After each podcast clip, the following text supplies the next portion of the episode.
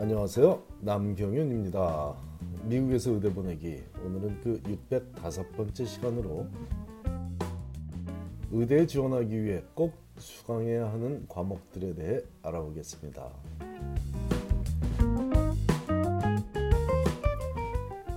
의대 진학을 준비한 학생들, 즉 pre-med 학생들이 의대에 지원하기 위해 반드시 수강해야만 하는 과목들은 확실하게 정해진 듯 싶지만 각 의대별로 조금씩 요구사항이 다르므로 학생들도 정확히 알고 있지 못한 듯 싶습니다.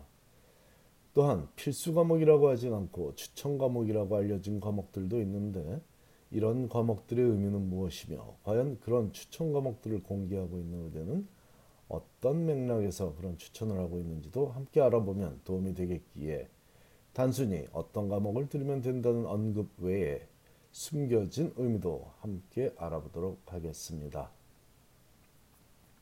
일단 미국 내 모든 의대에서 공통으로 요구하는 필수 수강 과목들은 생물, 화학, 물리, 영어 과목 정도입니다.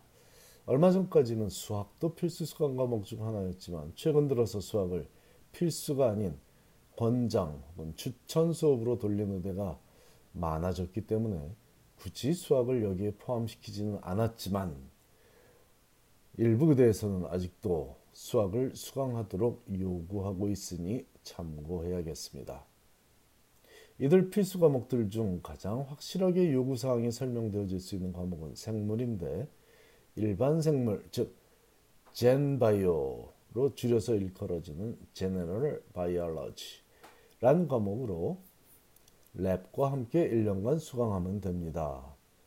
일부 대학에서는 일반 생물을 수강하면 이에 따른 실험 시간 즉 laboratory class가 자동으로 포함되기도 하지만 더 많은 대학에서는 laboratory class 줄여서 통상적으로 lab이라고 불리우는 실험 시간은 따로 수강 신청을 해야만 들을 수 있습니다.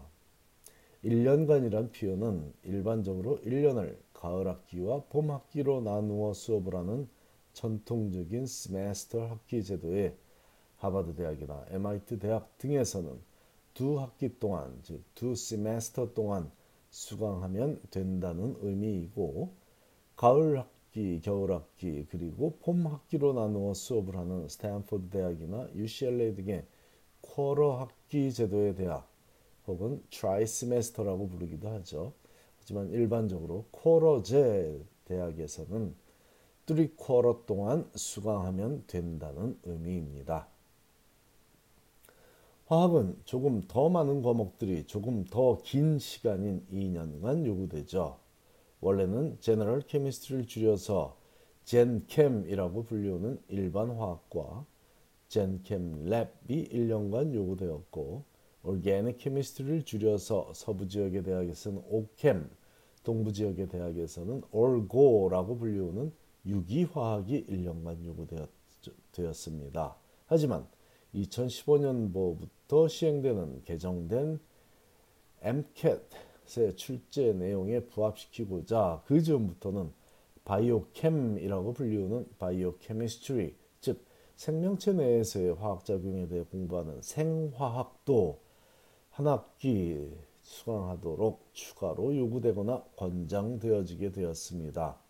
그 결과 학생들은 Gen Chem 1 2, Orgo 1 2에 추가로 Biochem 한 학기를 수강하고 있는데 아주 정확하게 요구사항을 들여다보면 젠캠, 올고 그리고 바이오캠을 2년간 수강하면 된다고 되어 있습니다. 즉 올고 2를 수강하지 않는다고 의대에 못 가는 건 아니고 텁스 의대를 비롯한 일부 의대에서는 바이오캠이 필수 과목이 아니라 추천 과목으로 과목으로 되어 있기도 합니다. 즉 올고 2를 안 들어도 갈 수 있는 의대도 있고 바이오캠을 안 들어도 갈 수 있는 의대도 있다는 얘기입니다. 하지만 현재 대부분의 학생들이 하고 있듯 젠캠 1 2, 올고 1 2 그리고 바이오캠 한 학기를 수강하는 것이 MCAT 대비에도 적합하고 훗날 의대에 가서 공부하기에도 적합하다고 보입니다. 젠캠과 올고는 당연히 매 학기 랩이 필수이지만 그나마 바이오캠은 랩을 따로 수강하지 않아도 좋습니다. 과학 과목들 중 의대에서 가장 덜 중, 요하게 생각하는 과목으로 볼 수도 있는 물리학. 아, 이건 모든 의대가 그렇다는 건 아닙니다. 하지만 그렇게 볼 수도 있는 가장 덜 중요하다고 볼 수도 있는 물리학. 이거 오해의 소지가 좀 있는데요. 취소하겠습니다. 그냥 그냥 물리학. 즉 피직스는 의대에 따라 한 학기 분량은 고교 시절에 들은 AP 피직스로 대체하는 것을 허용하기도 하지만 가능하면 1년간 랩과 함께 수강하기를 권합니다. 어떤 학생에게는 특별히 더 어려운 것이 피직스일 수도 있지만 과학 과목에서 한 과목이라도 더 많은 A 학점을 받는 건 의대 입시에 도움이 되기 때문이죠. 자, 이제 남은 필수 과목은 영어인데 1년간 작문 수업, 즉 writing class를 수강하라고 수강하라고 하고 있으며 굳이 English라고 분류되지 않더라도 즉 English department에서 offer하는 개설한 과목이 writing class가 아니더라도 심리학이나 사회학에서 장, offer하고 있는 개설한 writing class 작문 수업도 이 영어 수업 수강 조건을 충족시켜 줄 수 있습니다. 예전에는 모든 의대에서 필수적으로 요구되던 수학의 경우는 요즘 점점 더 많은 의대에서 권장 수업으로 추천 수업으로 변해가고 있지만 한 학기에 calculus를 수강하고 stat이라고 불리우는 통계학을 수강하면 더 많은 의대에서 긍정적인 평가를 할 것도 참고하시기 바랍니다. 특히 일반 통계학 즉 statistics 제가 좀 방금 전에 stat이라고 학생들이 부르는 그 stat 즉 일반 통계학 정확히는 statistics를 수강하는 것도 좋지만 할 수만 있다면 biostat이라고 불리우는 biostatistics 즉 생물 통계학을 수강한다면 하버드 의대 등의 리서치 위주의 의대에서는 더 좋아할 가능성이 높아지죠. 리서치 할 때 바이오스탯의 중요성이 굉장히 높기 때문입니다. 위에서 언급된 과목들 외에도 2015년에 개정된 현재 MCAT에 포함된 사이콜로지를 줄여서 부르는 사이이라는 심리학과 소시올로지를 줄여서 소시오라고 불리우는 사회학도 많은 의대에서 수강을 추천하고 있는 과목들이니 참고하시기 바랍니다. 제가 간단하면서도 정확하게 설명하고자 노력했으나 각 의대별로 원하는 사항이 워낙 많이 다르므로 공통적으로 인정될 수 있는 과목들을 최대한 많이 수강하는 것이 안전한 전략일 수 있고 매년 변동이 있으므로 특정 의대를 마음에 두고 있다면 해당 의대 웹사이트를 방문해 정확한 최신 요구사항을 꼭 확인해야만 하겠습니다. 그 외에도 많이 추천되는 과목들은 physiolo, physio라고 불리는 physiology, genetics, cell bio, immunology 등이 있는데 이 모든 추천 과목들을 다 수강하고 의대에 진학하는 학생은 드물다는 점을 참고하시기 바랍니다. 그것보다는 의대별로 관심을 갖는 과목들을 알고 대처하는 것이 더 효율적인데 UCLA나 USC처럼 히스패닉 인구가 집중된 지역에 위치하는 의대들은 Spanish를 수강했는지 묻고 있죠. 묻고 있다는 것은 수강했으면 더 좋겠다는 의미이긴 하지만 그렇다고 다른 모든 면이 만족스러운데 Spanish를 수강하지 않았다고 그 학생을 선발하지 않는다는 의미는 아닙니다. 참고로 스탠포드 의대와 UCLA 의대는 어떤 과목을 꼭 수강해야만 진학할 수 있는 의대가 아니라 학생의 관심 분야와 수강 과목들을 주관적으로 판단하는 의대들이죠. 필수 과목이 뭐라는 것도 따로 없다는 의미입니다. 하지만 그렇다고 아, 아무 과목이나 들었다고 된다는 의미는 더더욱이나 더더욱 아닌 것이죠.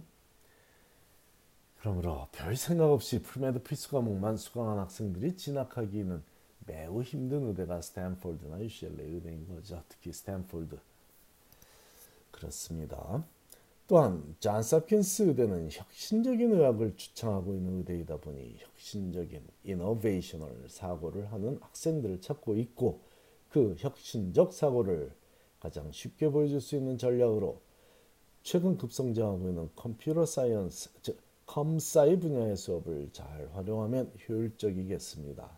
각 의대의 설립, 이념과 최근 동향에 관심을 가지면 알 수 있는 사항들이니 진학을 원하는 의대 홈페이지는 자주 방문할수록 유리할 것입니다. 오늘 이 주제를 다루게 된 동기가 있습니다.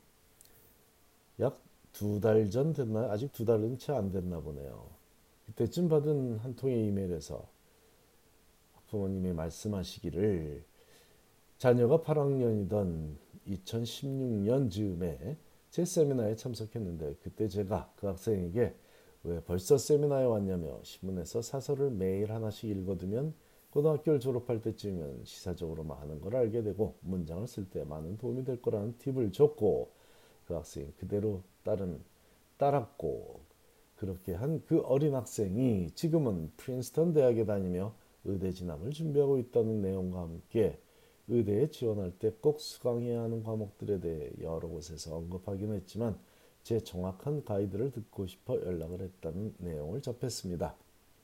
그 답변 내용을 칼럼에 올려달라며 감사의 인사를 잊지 않았던 그 학부모의 요청에 조금 늦었지만 답을 하고 있고 단순히 과, 과목들만 전하기보다는 자녀들이 그 해당 과목을 뭐라고 부르는지 표현하는지도 부모님들이 알아야 대화의 벽이 조금은 더 낮아질 듯 싶어 번거롭게 들릴 수도 있었지만 가능하면 통상적인 학생들의 과목 표현도 포함시켰습니다. 거기에 더해 각 의대가 특정 과목을 바라보는 시각도 조금이나마 소개했으니 특히 명문의대 진학을 꿈꾸는 자녀들에게는 자신의 관심 분야에 대한 자신만의 개성 있는 접근을 한 노력이 꼭 필요하다는 조언을 잊지 말았으면 좋겠습니다.